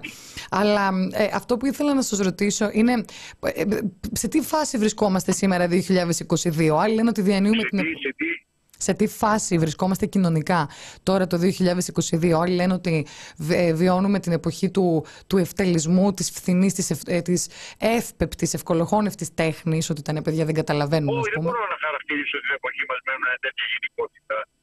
Υπάρχουν ευτελή έργα και μεγάλα έργα όπως υπάρχουν σε κάθε εποχή. Δεν, είναι, δεν μπορώ να χαρακτηρίσω μια εποχή. Πώς θα χαρακτηρίζω μια εποχή, δεν έχω άρρωση και τι γνώσει να το κάνω αυτό. Δεν, δεν έχω το εύρο των γνώσεων να το κάνω αυτό. Δεν είμαι παντοκόση, ούτε παρακολουθώ όλα τα ρεύματα τα καλλιτεχνικά. Πιστεύω ότι κάθε εποχή ε, έχει τους κώδικες της συνεννόησης. Η νεολαία συνεννοείται με άλλους κώδικες. Η τέχνη έχει άλλους πια ε, κανόνες και άλλες ε, δομές. Είναι τόσο πολύ σχηδή στα μέσα αυτή τη στιγμή που σου δίνουν τέτοια ευκαιρία να δημιουργήσεις και να εκφραστείς με τεράστια ε, απλή πολυπλοκότητα που είναι υπέροχο. Δηλαδή πράγματα που κάνουμε τώρα εμείς στη τηλεόραση, στο σινεμά, έχουμε τα μέσα που δεν μπορούσαμε να τα φανταστούμε πριν μερικά χρόνια. Μας δίνουν τα χέρια, η τέχνη ότι ούτε δεν είναι ευτελής. Ε, δεν, δεν, ξέρω, δεν μπορώ να χαρακτηρίσω μια εποχή. Δεν τη συγκρίνω δηλαδή με την ε, αναγέννηση με οτιδήποτε. Εντάξει, υπάρχουν ε, εποχές που ε, δημιουργούνται μεγαλύτερα και, με, με, και εποχές που δημιουργούνται μικρότερα έργα. Αλλά η εποχή δεν τελειώνει. Η εποχή δεν τελειώνει. Τι θα πει μια εποχή, τι είναι μια εποχή, τι διάρκεια έχει μια εποχή, είναι τόσο αόριστο. Γιατί τα έργα του τότε και τα, και τα θεατρικά εννοώ, τηλεόραση κλπ, αλλά και τα τραγούδια, το συζητούσαμε και πριν με την Νεκταρία. Γιατί έμεναν, γιατί έχουν παραμείνει στο χρόνο και εξακολουθούν να είναι αγαπημένα. Έπεφταν λεφτά, έπεφταν λεφτά. Εντάξει, ενώ ότι αν το δούμε ρεαλιστικά σε επίπεδο οικονομικό, οι παραγωγές έχουν διαφορά, φαντάζομαι, από την εποχή του 2000-2005. Δεν την έδωσε την απάντηση. Κάποια έμειναν, κάποια δεν έμειναν. Κάποια έμενα, κάποια δεν έμενα, κάποια θα μένουν και από τα σημερινά που ξέρουμε. Αυτό. Δεν ήταν, ε, με- Να μιλήσουμε σε 50 χρόνια να το δούμε. αυτό. Ναι, ναι, ναι. Και εγώ έτσι Εγώ το εδώ θα βλέπω. Είμαι, εσείς. μάλλον. Και εμείς εδώ θα Ε, είμαστε. Και εμείς εδώ θα είμαστε. Σε 50 χρόνια τα λέμε. Ε, Ε, δηλαδή αυτή τη στιγμή δεν μπορούμε να αποφασίσουμε τι έχει μείνει και τι δεν έχει μείνει. Ναι. μ, Ο, ο Βασίλης Τσισάνης είναι πρόσφατος. ισχύει. Δεν, δεν- δεν είναι άλλη εποχή. Δεν είναι άλλη Ναι. εποχή. Είναι σημερινή. Ο Θοδωράκης, ο Μίκης και ο Χατζηδάκης είναι πρόσφατοι Ναι, ναι, καλλιτέχνες. ναι. Μ, Τι, τι σημαίνει εποχή, τι διάρκεια έχει μια εποχή, δύο χρόνια, ένα χρόνο, 20 χρόνια, 50. Τι είναι, τι είναι μια εποχή. Δεν καθορίζεται χρονικά μια εποχή. Πάμε και σε λίγο ε, πιο ειδικά. Εσείς κύριε Μανουσάκη βλέπετε τηλεόραση και δεν αναφέρομαι στα έργα σας. Αλλά τι σας αρέσει, τι δεν Τα- σας τα έργα αρέσει. μου τα βλέπω βεβαίως, τα βλέπω και τα βλέπω και με παρέα, με όλους τους συντελεστές, κάθε Παρασκευή, κάθε με τη, τη ημέρα της προβολής. Ε, μαζευόμαστε σπίτι και κάνουμε μια μικρή γιορτή. Ε, αλληλοθαυμαζόμαστε, βέβαια. Καλά κάνετε. Ε, τι σας αρέσει σήμερα στην ελληνική τηλεόραση εκτός από τα δικά σας έργα και τι δεν σας αρέσει; Όχι, ε, μ' αρέ- μ' αρέσουν πολλά πράγματα. Αυτή τη στιγμή τώρα δεν έχει αρχίσει το καινούριο πρόγραμμα. Αλλά Ισχύει. μπορώ να σας πω ότι τα καλύτερα τους δηλαδή Ναι, μα χρόνια είναι, ναι. υπέρ- ε, είναι υπέροχο. Ε, η Μουρμούρα είναι υπέροχη. Ε, ο Σασμό έχει ένα υπέροχο σενάριο, ευρηματικότατο, συγκλονιστικό σενάριο, πανέξυπνο, ε, ευρηματικότατο. Ε, όλα τα πράγματα έχουν κάτι τι το ωραίο. Ε, και πολλά που δεν είναι ωραία, πα- κάτι ωραίο θα βρει. Αυτό συζητούσαμε νωρίτερα με την Εκταρία, ότι είμαστε πάλι σε φάση που υπάρχουν πολλές παραγωγές και γίνονται πράγματα και γίνονται και ωραία πράγματα και από την ΕΡΤ πολύ Και ωραία. από την ΕΡΤ πολύ ωραία. Πολύ Ισχύει. ωραία σύριαλ, ναι. Ναι, ναι, και η ΕΡΤ βλέπω τώρα το Τα πρόγραμμά νούμερα. της. Μμμ. Ε, όχι, ε, δεν δεν- δεν ξέρω αυτή τη στιγμή ε, ε, ε, ε, τους τίτλους του προγράμματος που ε, πρόκειται να βγει, αλλά βλέπω ότι κάνει πολλές παραγωγές, ε, έχω εμπιστοσύνη ε, στην ΕΡΤ ε, στις επιλογές της, Μμμ. πώς θα μπορούσα και να μην είχα, μου έχει επιλέξει και εμένα πέρσι, θα ήταν- ήταν λογικό να έχω. Ε, Ναι, ναι, γίνονται πράγματα. Ε, εσείς είστε υπέρ της αναβίωσης σύριαλ; Κάτι είχαμε διαβάσει ότι μπορεί να ξαναδούμε το τμήμα ηθών. Ε, το τμήμα ηθών μας έχει προταθεί από τον Αντένα να το κάνουμε και το βλέπουμε πολύ ρομαντικά και γλυκά αυτή την ιδέα. Και Sequel. Έχουμε αρχίσει, ναι. Ορίστε. Sequel. Ε, συνέχεια, ναι, γιατί αυτό, αυτό δεν είναι μια Συνέχεια. υπόθεση. Ναι, ναι, ναι. ναι. Τη, συ- τη συνέχεια του τμήματος Ε, όχι η ανακατασκευή των υπαρχόντων. Μμμ. Ε, μας έχει προταθεί αυτό και το βλέπουμε πάρα πολύ ε, τρυφερότητα και ρομαντισμό και μας αρέσει η ιδέα πάρα πολύ. Και εμάς μας αρέσει Και η εμάς ιδέα. μας αρέσει. Θα θέλαμε πολύ να το δούμε αυτό. Ε, άρα είστε υπέρ σε αυτό το πράγμα. Ε, για να δούμε όμως λιγάκι τις δικές σας εμπειρίες. Εκτός από ότι ωραίες προτάσεις, δέχεστε και όχι τόσο ωραίες προτάσεις. Ή Έχουμε πιο περίεργες, πιο ας το πούμε. περίεργες. Σας είχαν ζητήσει να κάνετε μια έτσι, σειρά με κεντρικό ζήτημα τον έρωτα ενός εμβολιασμένου και μιας ανεμβολιαστής. Αλλά αυτά είναι viral στο Viber και σε τέτοια ώρα. Ποτέ δεν έχει γίνει σοβαρά αυτό. Δεν έγινε Μα αυτό. Αυτά είναι, αυτά είναι humor. Δεν έχει γίνει αυτό, όχι. Α, είναι fake news. Ωραία. Κίτρινη Είναι, τίτλη. είναι, είναι καλαμπούρι. Είναι, Ναι, ναι. Σας έχουν είναι ζητήσει. καλαμπούρι. Είναι πο- πολύ ωραίο καλαμπούρι. Ήταν μια φήμη την οποία μόλις και, απο, και αποδομήσαμε. Γιατί κυκλοφορεί σοβαρά. ότι Κυκλοφορούσε σας σοβαρά, έχουν αλήθεια είναι προταθεί. αυτό. Όχι, όχι, όχι. Ήταν ένα πάρα πολύ ωραίο αστείο. Ε, humor, πολύ, πάρα πολύ ωραίο αστείο. Μάλιστα. Ε, αλλά σας έχουν ζητήσει κάτι ακραίο στο οποίο είπατε, παιδιά, ε, δεν μπορώ, είναι στη σφαίρα του αστείου, δεν μπορώ να το κάνω. Όχι, όχι, όχι. Μμμ. Όχι, δεν θυμάμαι κάτι τέτοιο. Σας έχουν λογοκρίνει ποτέ σκηνή. Ορίστε. Σας έχουν λογοκρίνει ποτέ σκηνή να επέμβουν στον τρόπο που θέλετε να...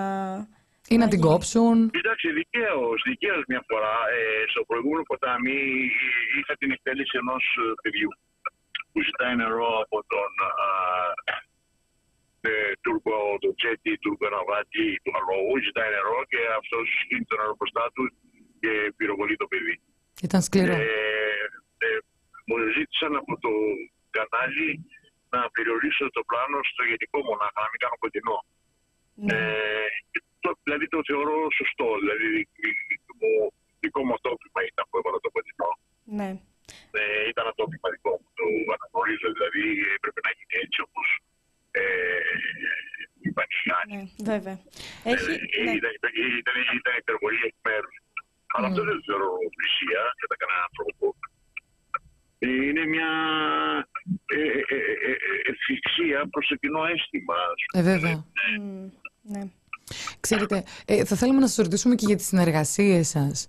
Έχετε τύχει ποτέ με, με δύσκολους συνεργάτες, με ηθοποιούς που δεν ακούν, που ενώ νομίζατε ότι θα έχετε χημεία εν τέλει δεν είχατε. Και πώς το διαχειριστήκατε και πώς έχετε μάθει να το διαχειρίζεστε με τα χρόνια. Και να προσθέσω κάτι σε αυτό που, ναι, να προσθέσω κάτι σε αυτό που λέει η Νεκταρία. Αν τον, τον ηθοποιό απέναντί σας τον βλέπετε μόνο ως ηθοποιό ή σας επηρεάζουν απόψεις του, θέσεις του που έχει γενικότερα η στάση του; Δηλαδή μπορεί να είναι εξαιρετικός ηθοποιός, αλλά στραβόξυλο για παράδειγμα. Αλλά, Στραβόξυλο. Καλά, κοιτάξτε, κα, κανένας άνθρωπος δεν είναι τέλειος. Μμ. Εμένα δεν με ενδιαφέρει η προσωπική ζωή κάποιου όταν δεν παρανομεί και όταν δεν, είναι- και δεν είναι εγκληματίας για να αναφερθούμε και στο σύγχρονο πρόβλημα ή πρόβλημα στο σύγχρονο θέμα. Πρόβλημα, γιατί πρόβλημα δεν, είναι, δεν χαρακτηρίζει το χώρο μας. Αυτό το οποίο συμβαίνει ε, από κάποιους μετρημένου στα δάχτυλα του νοοσφαιρίου. Μας το πάτε και μόνος σας εκεί. Κοιτάξτε, δεν είναι ε, ε, το αν κάποιος είναι κακότροπος ή καλότροπος ή. Ε, εμένα με ενδιαφέρει να είναι στην ώρα του στο γύρισμα, να είναι ε, διαβασμένος και να συνοούμαστε και να, έχω- και να πούμε μια κοινή διάλεκτο, ώστε να μπορούμε να ανταλλάσσουμε πράγματα, να έχουμε μια αμφίδρομη υγιή και δημιουργική σχέση. Ε, αυτό με ενδιαφέρει. Σας έχει τύχει να μην ξέρουν τα λόγια τους, για παράδειγμα; Ε, είναι λίγο σπάνια και όσο περνάει ο καιρό ακόμα σπανιότερο. Μμμ. Ε, ο επαγγελματισμός βλέπω ότι και στη νέα γενιά αυξάνεται κατακόρυφα ο Ναι. επαγγελματισμός. Ε, δεν, ε, πάντα υπάρχουν ε, κακές στιγμές, καλές στιγμές, ε, Μμμ. Ε, μια, δυστοκία, μια δυστοκία μπορεί να προκύψει ε, σε κάτι, αλλά όλα αυτά είναι προκλήσεις ε, που σε κάνουν να μαθαίνεις πράγματα, να αποκτάς καινούργιες εμπειρίες, να τις χρησιμοποιήσεις την επόμενη μέρα και συνέχεια να μαθαίνεις. Ε, αλλά η σχέση ηθοποιού σκηνοθέτη, έτσι που σου πω, είναι ολότατα αρχίδρομη. Δεν είναι δύο αντίπαλα ε, βέβαια. Βέοι, δεν είναι δύο αντίπαλα στρατόπεδα, είναι δύο άνθρωποι που συνδημιουργούν, που ένα τραβά τον άλλο προς τα μπρος, ανταλλάσσουν τις απόψεις τους και τις, τα συναισθήματά τους κυρίως, ε, ανταλλάσσουν τα συναισθ- τα συναι- συναισθήματά τους και όλα αυτό γίνεται ένα αμάλγαμα, αν όχι χημική ένωση, αλλά ένα αμάλγαμα οπωσδήποτε που προχωράει το πράγμα. Ε, και μιας και μιλήσατε μόνος σας για το ελληνικό μητού, είχατε ξαναπεί στο παρελθόν ότι αυτά συμβαίνουν σε όλους τους χώρους και ότι Ε, βέβαια, συμβαίνουν σε όλους 5-10 τους χώρους. άνθρωποι Είναι ας πούμε απαντήμονο, ε, άνθρωποι ανώριμοι που έχουν εξουσία ε, δημιουργούν θέματα. Ε, Όταν αποκτάς εξουσία και είσαι ανώριμος και έχεις υπαρξιακό κενό και δεν έχεις εμπιστοσύνη στον εαυτό σου, ε, κάνεις τέρατα. Για να Ισχύει αποδείξεις πολύ. την ύπαρξή σου. Ωστόσο θέλω να θυμίσω ότι για πάρα πολλά χρόνια κυριαρχούσε το λαϊκό ρητό το οποίο εσείς θα μας πείτε αν εν τέλει ισχύει, αν δεν ισχύει ότι αν δεν ανοίξεις τα πόδια σου σε αυτό το χώρο δεν πας παρακάτω ουσιαστικά θα βρεθείς στο δίλημα να εκβιαστείς Δεν είναι δυνατόν αυτό να συμβαίνει. Γιατί Δεν συμβαίνει. Κοστίζει, κοστίζει τόσο πολύ το έργο, κοστίζει τόσο πολύ η δουλειά μας, που κανείς δεν θα διακινδύνευε αυτά τα τεράστια κεφάλαια και του θεάτρου και της τηλεόρασης ε, για να πάρει κάποιον που ανοίγει απλά τα πόδια του. όχι όχι δεν το λέω με αυτή την έννοια το λέω με την έννοια ότι οι εξαιρετικοί ηθοποιοί έχουν εκβιαστεί για να φανούν κάποιες δηλαδή τους, ενώ, είναι, Πέστε μου ενώ, είναι, ένα. ενώ είναι Πέστε πολύ μου, καλοί πέστε μου, πέ- Ε, πέστε μου μια περίπτωση. Ε, είχαμε, τώρα γνωρίζετε και εσείς πολύ καλά τώρα με τη δίκη του Φιλιππίδη ότι υπήρχαν γυναίκες οι οποίες Ποια, ποια, ποια; με τη δίκη του Φιλιππίδη ναι. του κυρίου Η Φιλιππίδη. οποία είναι σε εξέλιξη. η οποία είναι σε εξέλιξη. Πολλές γυναίκες Ναι, ναι. είχαν καταθέσει ότι όντως ενώ προσπαθούσαν να βρουν έναν τρόπο να, να εξελιχθούν επαγγελματικά, έδειξαν εμπιστοσύνη στον κύριο Φιλιππίδη και εκείνος αντί να τις κρίνει σύμφωνα με τις ικανότητές τους στην υποκριτική, ουσιαστικά ζητούσε άλλα πράγματα. Οι κοπέλε Αυτό αφορά τον κύριο Φιλιππίδη. Οι κοπέλες τι κάνανε; οι κοπέλες αρνήθηκαν και έλαμψαν διότι ήταν καλές εν τέλει. Αρνήθηκαν, εξα, εξα, εξ- εξαφανίστηκαν από τον χώρο. Όχι, όχι, έλαμψαν διότι ήταν καλές. Όχι, όχι. Άρα λοιπόν δεν είναι ότι δεν ανοίξαν τα πόδια τους και εξαφανίστηκαν. Αυτό και ακριβώς. καριέρες κάνανε και τα πάντα κάνανε. Μην γίνει, λέτε, μη λέμε τέτοια πράγματα ότι αν δεν ανοίξεις τα πόδια σου δεν γίνεσαι, ε, ε, ε, ε, δεν προχωράει η καριέρα σου. Όλοι μόνο. Είναι δηλαδή, κάτι που αν, ε, λέγεται σε... Ναι. για πολλά επαγγέλματα. Έχει μείνει, ας πούμε, έτσι στερεοτυπικά. Εντάξει, τώρα η ε, διοίκηση τι να είναι σε κάνουμε, εξέλιξη. Αυτό λέγεται, λέγεται, λέγονται και για τους υπτάμενους δίσκους υπάρχουν μαρτυρίες. Δεν είναι. Και όχι αν δεν ανοίξει τα Γιατί τα- πόδια σου. Για υπτάμενους δίσκους, δίσκους ακούμε και πολλά πράγματα ακούμε. Καλά, καλά. Ναι, και Αλλά- ούτως ή άλλως αυτά Και θα δεν τα είναι, κρίνουν το τα- ρητό δεν είναι αν δεν ανοίξει τα πόδια. Αν δεν τους ανοίξεις τα πόδια σου, δεν θα σε ανεβάσουν όσο και να αξίζεις. Αυτό υπήρχε σαν ρητό. Και ουσιαστικά Εγώ δηλαδή αποθάρρυναν. με, με, με το, το ρητό αυτό νομίζω ότι είναι από ανθρώπους οι οποίοι δεν είχαν αξία και προσπάθησαν να αιτιολογήσουν την Μάλιστα. αποτυχία τους. Ε, Αλλιώς τώρα αυτό το πράγμα Δεν είναι ισχύει, το- επομένως, είναι, λέμε. είναι αδύνατο να συμβαίνει. Είναι, και σας λέω, είναι, διακυβεύεται τέτοια, ε, τέτοια κεφάλαια σε όλες τις δουλειές. Διακυβεύονται τέτοια Ναι. κεφάλαια που είναι αδύνατον να επιλέξεις κάποιον μόνο και μόνο επειδή κοιμήθηκε μαζί σου. Είναι αδύνατον, δηλαδή δεν γίνεται, δεν, δεν έχει καμία λογική. Να τον Και- απορρίψεις, Ε, να τον ε, απορρίψεις ε, επειδή δεν κοιμήθηκε; Ασφαλώ όχι, με τι πάει να πει. Είναι δυνατόν. Είναι δυνατόν. Κάνουμε μια πάρα πολύ σοβαρή δουλειά. Κάνουμε μια ερωτική δουλειά και όχι ερωτιστική. Κάνουμε μια πάρα πολύ ερωτική δουλειά. Είμαστε ερωτευμένοι όλοι με όλους και είμαι περήφανος γι' αυτό, α, αλλά όχι σεξιστικά. Μμμ. Άρα οι περιπτώσεις αυτές στο χώρο είναι λίγες και δεν μπορούν να καθορίσουν το σύνολο του χώρου. Αυτό μας... σε όλους τους χώρους. Ακριβώς. Όπως ο προσωπάρχη ο προσωπάρχης μια μεγάλης εταιρείας, ο οποίος πρόκειται να προσλάβει υπαλλήλους. Ε, Όπως. Ε, ε, Υπάρχει και σε άλλα οπουδήποτε. επαγγέλματα και για τους δημοσιογράφους το λένε. Φυσικά Παρ' λέγεται. όλα αυτά, εμείς με την Και αξία οι μας είμαστε δημοσιογράφους, εδώ. ε, δε- Για όλους θα το λένε. Ναι, ναι, ναι, και Για σε όλους θα πολλά- το λένε. Σε πολλά Αλλά επαγγέλματα, ναι. τι να σας πω, εγώ δεν, δεν- δεν- δεν- δεν μου έχει πέσει στην αντίληψή μου. Μάλιστα. Ε, και μιας και Ε, μιλάμε και για τα νέα τουλάχιστον παιδιά. αυτό. Ναι.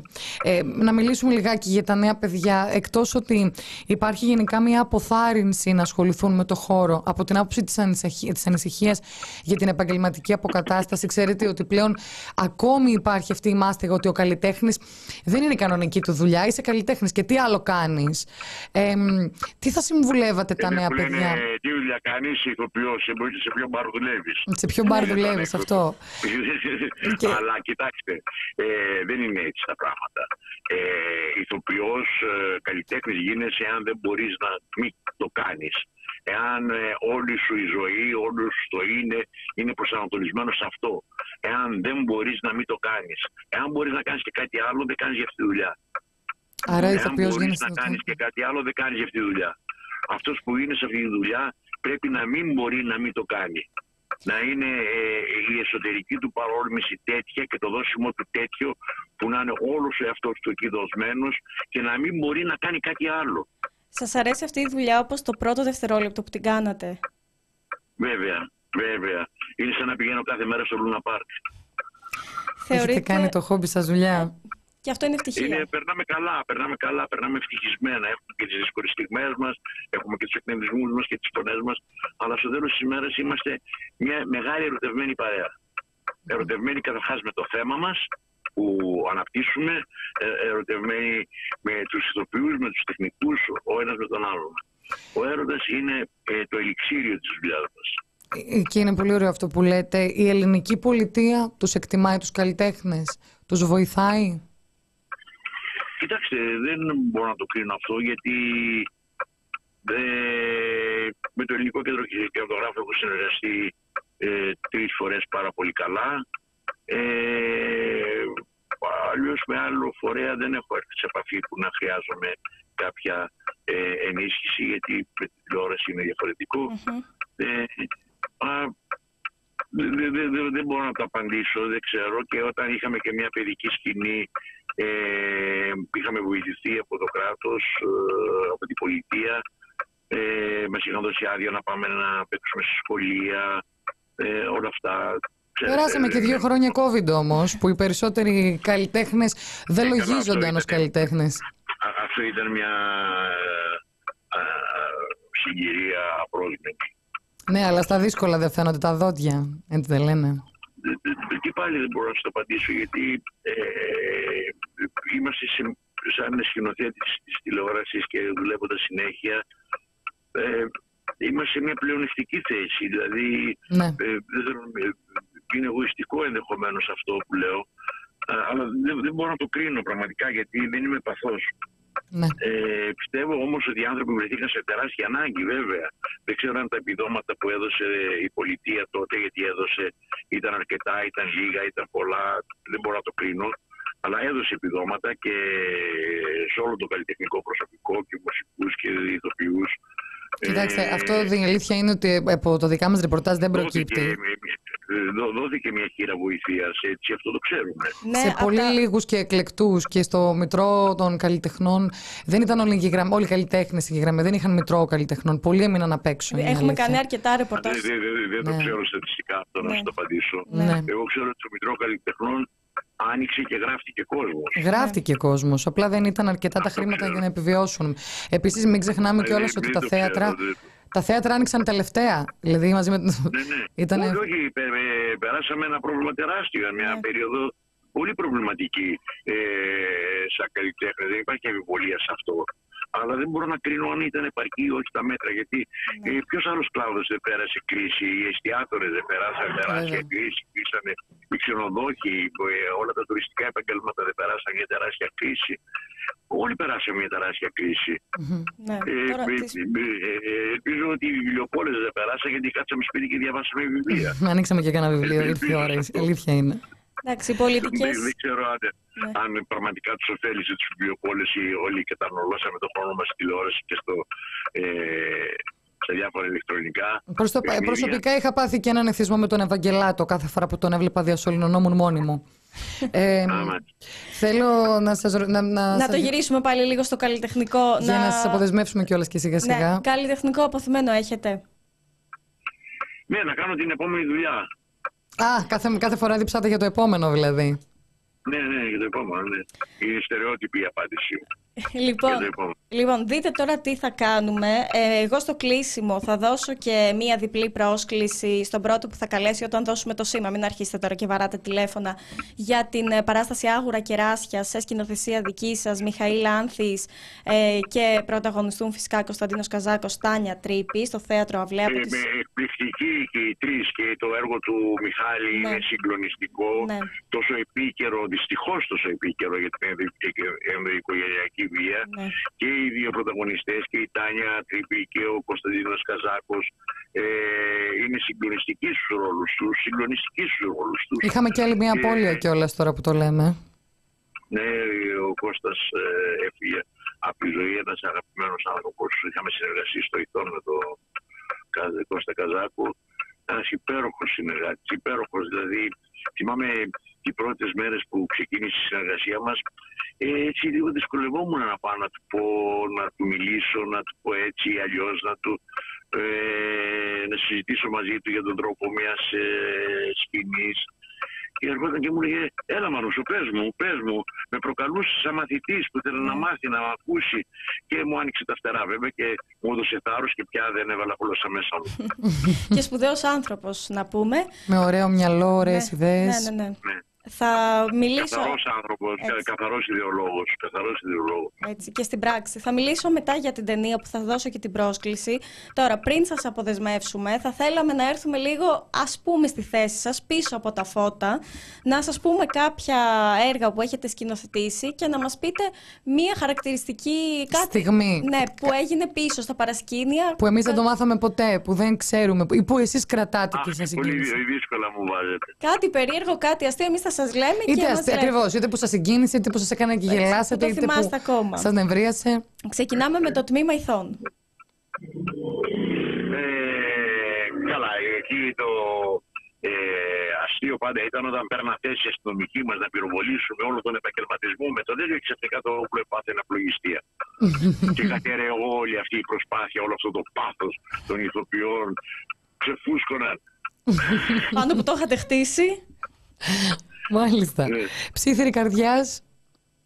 ψιθύρη καρδιά ε, κάνουμε τη σκηνή του γάμου της Ερατούς.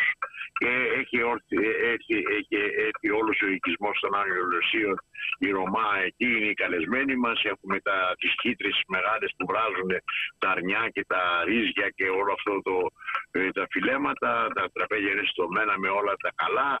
Αρχίζει η Δευτέρα το γυρίζαμε νυχτερινό γύρισμα κάνουμε συνήθως Δευτέρα γιατί δεν έχει θέατρα και κατά τις ε, 9 παρά αρχίζει ο κόσμος να φεύγει. Δευτέρα παίζονταν και η σειρά. Μμμ. Λέμε πού πάτε. Λέμε πάμε να δούμε το σειρά και ερχόμαστε πάλι. Σταματήσαμε, πήγαν, είδαν τη σειρά και ξανά ήρθανε. Όντως. Ναι, Απίστευτο. ναι, πραγματικά. Να κάνω μια ερώτηση. Σε αυτές τις Εί- σκηνές, Είδαν το επεισόδιο και ξανά ήρθανε.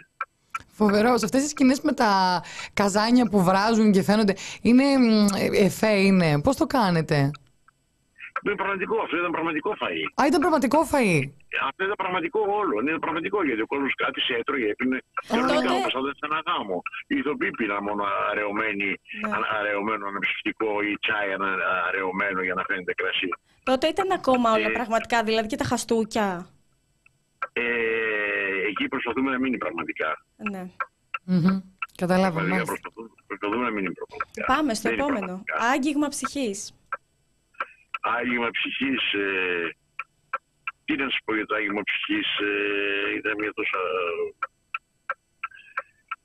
Εκεί αυτό το οποίο ήταν πραγματικά συγκλονιστικό ήταν η, η, η, η αρρωγή που είχαμε, η συνεργασία που είχαμε με τον μακαριστό Θεόκλητο, τον Μητροπολίτη τότε Ιωαννίνο. Ήταν πραγματικά μια πηγή έμπνευσης ο Θεόκλητος. Ένας εξαιρετικά μορφωμένος άνθρωπος με ένα εξαιρετικά πλατή μυαλό που ήταν σε κάθε βήμα δήμα- δίπλα μας, όχι λογοκρίνοντας, αλλά νοθετώντας και διδάσκοντάς μας την Ορθοδοξία, τη φιλοσοφία της Τι Ορθοδοξίας. θυμάστε Αυτό από ήταν- εκείνον; Ορίστε. Τι θυμάστε από εκείνον; κάπνιζε. Του λέω, μακαριότατε, γιατί καπνίζετε, είχε και βηματοδότη, είχε πρόβλημα. Λέει, μα να δείξω στους πιστούς μου ότι φοβάμαι το θάνατο, στο πίμνιό μου. ότι Έτσι θα το φοβάμαι λέω κι εγώ. θάνατο. Εντάξει, ήταν χιούμορ βέβαια. Η Νεκταρία αγάπη- βρήκες στην επόμενη ατάκα σου. Ναι, Αυτό θα λέω κι εγώ. Η αγάπη ήρθε από μακριά. Η αγάπη ήρθε από μακριά. Α, ναι. Ε, είχαμε μια σκηνή με το Σόμερ και έναν ηθοποιό ε, από την Αλβανία που έπαιζε στη σειρά και έχουμε μια συζήτηση και του λέω τι, είναι, τι θα κάνατε, τι παίζετε στην Αλβανία, παίζετε τάβλη, τι κάνετε; Λέει σκάκι παίζουμε. Λέω να παίζουν σκάκι και να κουβεντιάζουν. Ωραία, τρέχει ο φροντιστής, ψάχνουν να πούνε σκάκι, βρίσκουν σκάκι. Του λέω στήστε το. Α, μου λέει δεν ξέρω σκάκι. Μάλιστα. Παίζουν οι άλλοι, εγώ δεν ξέρω. Ακριβώς. Μη μου λες Άμα αντίο. Στην Αλβανία παίζουν σκάκι, κάτω και στο πεζοδρόμιο παίζουν σκάκι. Είναι το ε, εθνικό, όπω έχετε εσείς στο κάβλο, έχουμε το σκάκι. Εμείς εγώ δεν ξέρω Εσείς σκάκι. στην πατρίδα, Δεν δεν ξέρω. Και στο μη μου λες αντίο. Ορίστε, Μη μου λες αντίο. αυτό ήταν. Ε, αν μην μιλήσω αντίο. Ε, Α, Το η ε, αγάπη μη ήρθε μου από λες μακριά. αντίο. Και αυτό ήταν η αγάπη που ήρθε μακριά, ήταν αυτό. Ναι, ναι. Ε, στο μη μου λες αντίο. Εκεί ήταν συγκλονιστική η σχέση μας με τον μουφτή ε, της Κομωτινής, ο οποίος μας είχε απόλυτη εμπιστοσύνη και ήταν ένας ήπιος και πράος άνθρωπος. Τον χάσαμε, ε, έφυγε για αυτή τη ζωή. Ε, μας άνοιξε όλα τα, τα, τα, τα, τα τεμένη, τα τζαμιά να κάνουμε γύρισμα. Ε, και οι άνθρωποι γύρω μας ε, που μας πλησίωσαν της μουσουλμανικής μειονότητας ε, η αγάπη, η- το πώς χτίζαμε μαζί το έργο, η, τη, η, τη σκεφτική μας σύμβουλος, ε, μια θεολόγος η Τσαχιδέ, η οποία έχει σπουδάσει στην Προύσα Θεολογία και έκανε για κάτι στη Θεσσαλονίκη, ε, μουσουλμάνα της Κομωτινής, η οποία η καημένη κάναμε γυρίσματα και ήταν το Ραμαζάνι και επειδή αυτή δεν έτρωγε και εμείς τρώγαμε, μας παρακαλούσε όταν, κάνει, όταν είναι την περίοδο του Ραμαζανιού να μην χρειαζόμαστε κάποιον μεταφραστή, κάποιον δάσκαλο ε, της τουρκικής γλώσσας. Και δεν το σεβαστήκαμε. Βέβαια, ήταν μια πρόκληση να τρώμε και να πίνουμε και αυτή να κάθεται εκεί μέσα στον ήλιο και να μην μπορεί να φάει και να πιει. Και αυτά είναι τα καλύτερα παραδείγματα ότι δεν έχουμε να χωρίσουμε τίποτα. Τα καλύτερα παραδείγματα να αποτινάξουμε το ρατσισμό. Και, και ξέρετε, ε, τα καλύτερα παραδείγματα για να αποτινάξουμε τον ρατσισμό που μας περιγράφετε τις πολύ ωραίες σχέσεις σας και με τον Μούφτη εκεί πέρα και με τον κόσμο. Ξέρετε, εγώ τι θέλω να σας ρωτήσω. Και θα κλείσουμε σιγά σιγά. Ε, γιατί σας έχουν συνδέσει με το σύριαλ της Αγάπης Μαχαιριά, Δεν έχετε να κάνετε με αυτή τη Α, δεν το ξέρω αυτό. δεν το ξέρω. Ε, ε, ε, είναι και εμένα παράδοξο γιατί δεν έχω καμία σχέση με αυτό. Δεν έχετε καμία σχέση. Συνέχεια λένε του Μανούσου Μανουσάκη, του Μανούσου Ο, Μανουσάκη. κύριο- ο, κύριος Μαρκίδης το έκανε. Ναι, ναι. Ναι. Και, και πολύ καλά και, και επιτυχώς.